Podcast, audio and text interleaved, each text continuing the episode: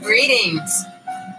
Welcome to Doctor Annette West Speaks.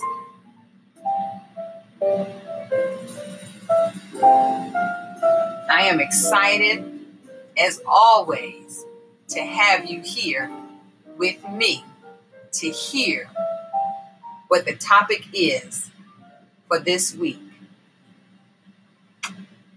This week, I will be speaking from a thought of when the flood hits. When the flood hits. Yes, when the flood hits.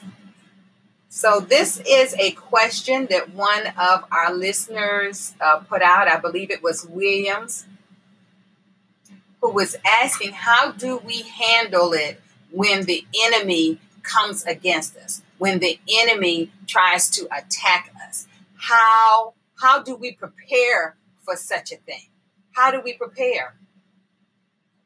I'm sure that all of us have have lived a long life thus far, and we've all had opportunities where um, we were trying to be our best, do our best, and in the midst of that, um, bad things happened. In the midst of that, the enemy came against us. Sometimes the enemy came subtly, and sometimes the enemy came in like a mighty rushing wind. We don't always have to do something wrong for the enemy to rise up. And actually, if we're doing things the right way, and if we're really trying to live as servants of the Most High God, then the enemy is not going to be pleased with us. He's not going to want to see us succeed. He's not going to want to see us um, excel.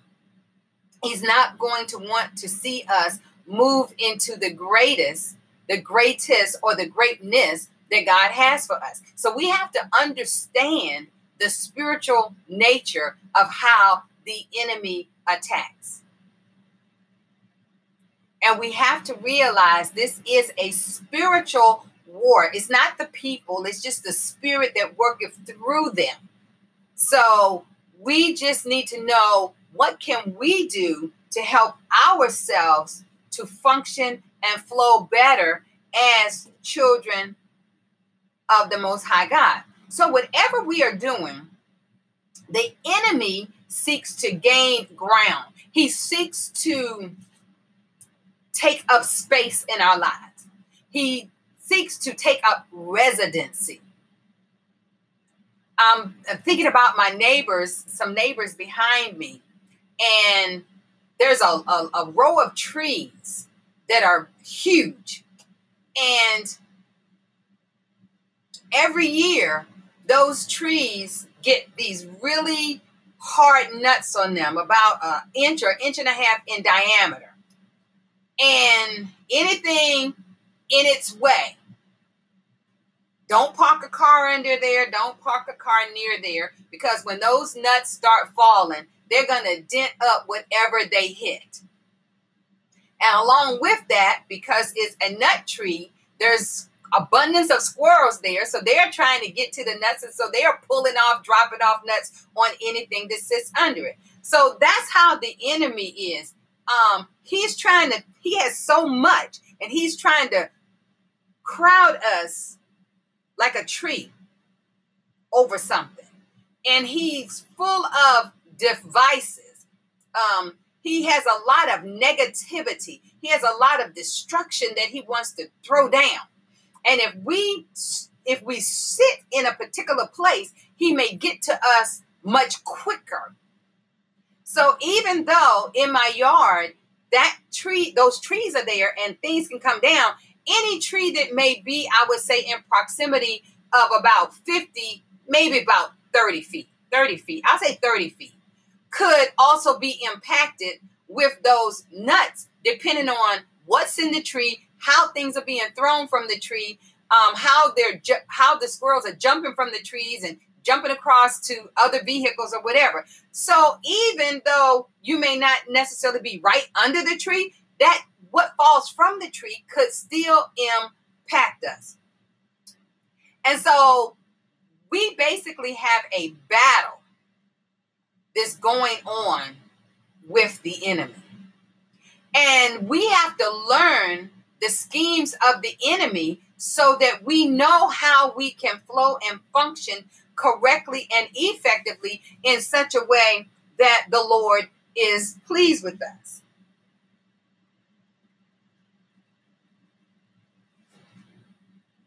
And one, one of the things we really need to focus on is the word ignorance. The word ignorance. I would say, just from my experiences with many people and situations, and even some of my own through the years, that ignorance is one significant element that sets believers up for the enemy to seduce them. For the enemy to seduce them. If we don't know something, when it does happen, it could hurt us. The enemy doesn't want us to learn. The enemy doesn't want us to apply ourselves to the word of truth, because when we know the truth, then we will see him for who he really is. We will be able to uh, understand some of the ways that he comes against us. But if we don't get in God's word, and if we don't study God's word, then we may not know. And when he hits our ignorance, we are overly impacted by what he does. He has significant ways that he seeks to destroy God's people. And so I believe that the word ignorance is almost directly responsible for blinding us to what the devil is up to, to what the enemy is trying to do. We can't afford to be ignorant. We cannot ignore Satan and assume that he will just go away, that he won't return. The Apostle Paul repeated over and over, I would not have you ignorant. Listen, I would not have you ignorant. We must become wise to take the, the concern to heart, to set aside our complacency and to get into God's word. People are destroyed for their lack of knowledge. We need to also have a passion. One of my favorite topics to teach on is having a passion for Christ, having a passion for the Lord, having a passion for the things of the Lord. And this exceeds even what we learn in the Bible. So we learn the Bible, we learn the truth, and we have that knowledge. But to have a spiritual passion for it. We are created, we were created to worship the Lord. And our passion for him is strengthened as we develop a right relationship with him. Second Corinthians eleven, eleven and three talks about the serpent getting into our hearts through our minds. Everything impacts us initially in the mind. Everything begins with a thought. So that means, no, the enemy can't read your mind, but the enemy can bring thoughts to you. He can bring thoughts to your mind. And then if we're not careful, we can easily take those thoughts into our process. And so we have to be mindful of putting good things in our minds so that we are not sitting idle and allowing the negative things to penetrate our mindset. We have to, I'm, all, I'm teaching about holistic wellness, mind, body, and spirit. So we need to Um, fill our minds with the things of God. We need to fill our brains. the church in Corinth, they were very passionate, but they lacked the knowledge to provide a firm, less shakeable foundation to help guard them against the destructive influences of their community. That's what will happen to us if we have knowledge and no passion.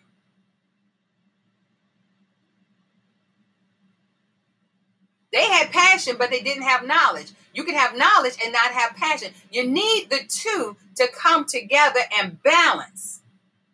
Because if we don't have the knowledge of God, we are going to be ineffective, ill-equipped to recognize things that try to exalt themselves over God. And the enemy is always trying to exalt himself over God. We can know as much as we possibly can about warfare and how to defeat Satan, but we desperately need the knowledge of God. And this is developed as we get into an intense daily relationship with him through his word. We should begin to have a zeal for the things of God that is based and strengthened through his spiritual truth. Without his truth in our heads and our hearts, we become sitting ducks waiting for the enemy. We become like that car just sitting under that tree, not thinking about the fact that that tree is full of nuts. And once the wind starts blowing hard or the animals get in the tree, all of the damage that is going to happen to that vehicle because it sits under the tree. When we don't sit under God's truth, God's teaching, God's um, knowledge with passion, then the enemy will try to run in. He will try to creep in. He will try to impenetrate our minds any way that he can. So we need to ensure that we also have a discernment for the things of God. And discernment means to understand the difference. Hmm. Discernment is probably one of the most important criteria in providing the believer with protection from the seductive tactics of the enemy. Knowing the difference between what is and is not of God is crucial to our developing and growing and living and flowing in victory in, in the Lord. If we are not able to discern the lies of the enemy, the tactic of the enemy from God's truth and God's promises, we are going to have little hope of keeping Satan away from our minds. We won't be able to tune him out. And we won't know when to tune the Lord in. So we must have an intimate knowledge of God's word as our best defense against the temptations that the enemy will try to send our way. And we also have to be mindful of our own self. We have to look at our ourself. Are we willingly committing sins? Are we being rebellious against God's truth? Are we in error of God's knowledge? Are we weak Christians? If we don't have a close relationship with the Lord and we don't do self-examination, we will easily go astray. We will easily be left open, fully open for the tactics of the enemy. We have to know that Satan is on purpose. Satan has a well-drafted plan for each of our lives. He has a timing for when he wants to creep in. Nothing he did is accidental. It's not coincidental. He knows exactly what he wants to do to the people of God. But listen, God is also purposeful. God also has a well-designed plan. God also has the best timing. God, there is no accident in what God seeks to do in our lives. There are no coincidences in our life. God is always a God of shifting impossibilities to possibilities.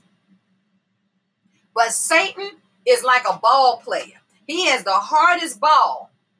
He's put some other things in his ball when he throws it at you, so that when it hits you, it's gonna it's gonna knock you so hard that you may feel like you're getting ready to fall off of the foundation that you have. But I tell you, when you have a strong and a true and a firm foundation in the things of the Lord, in that relationship and in that passion and that gaining knowledge, the enemy can't knock you down. Yeah, he might come, he might shake you some.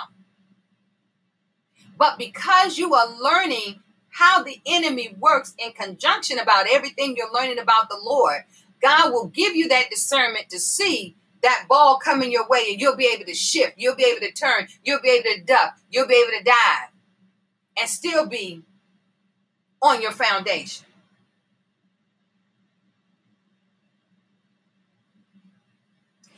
There are some of us that really hope that the devil is just going to go away. But Satan don't care about you in loving you.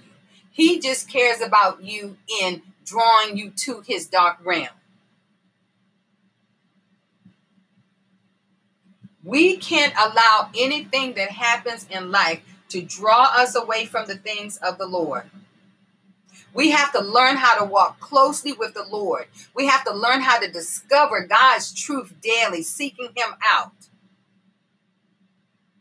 so that we have an intimate and zealous relationship with King Jesus.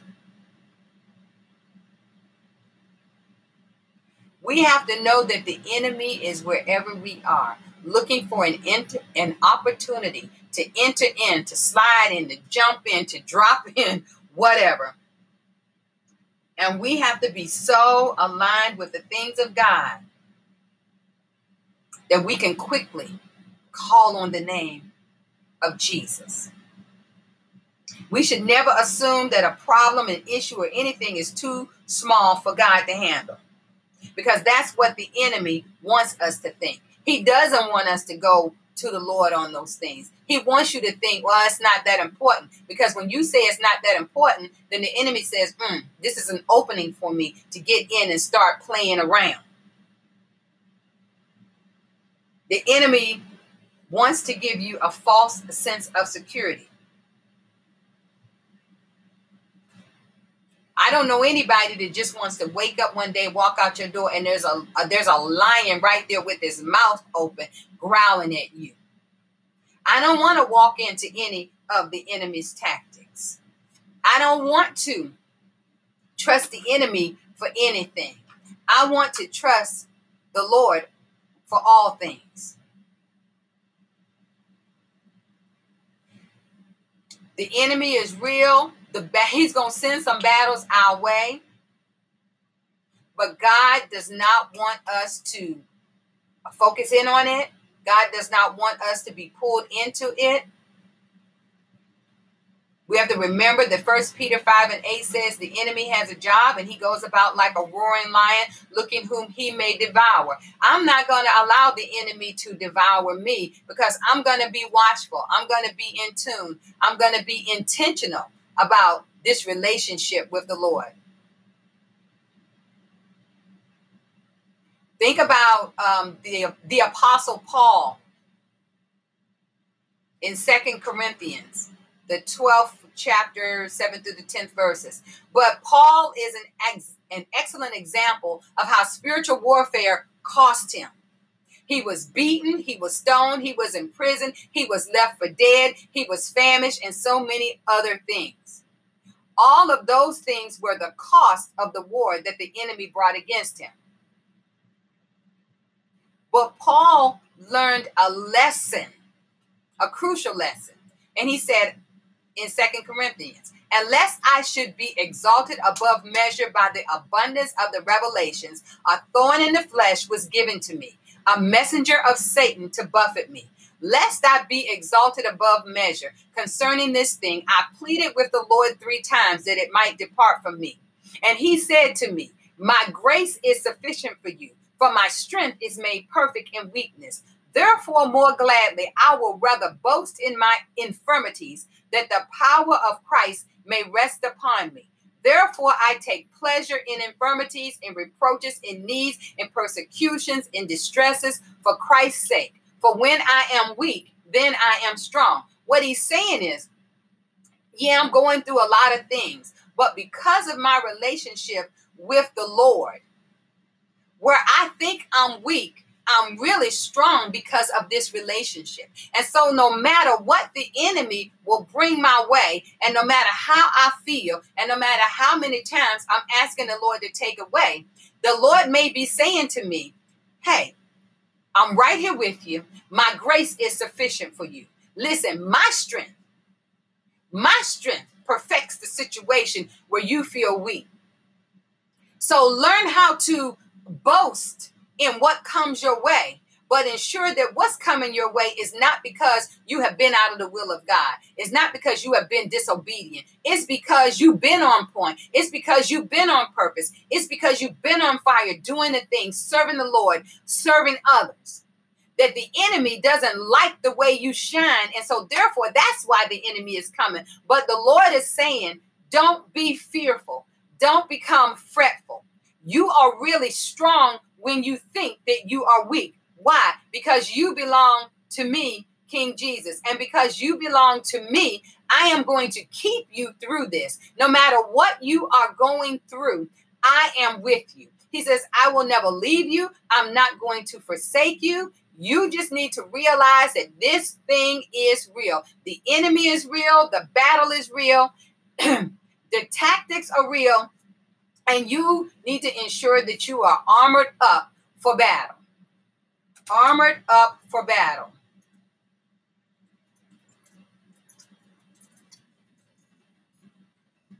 We have to be armored up for the Lord's battle.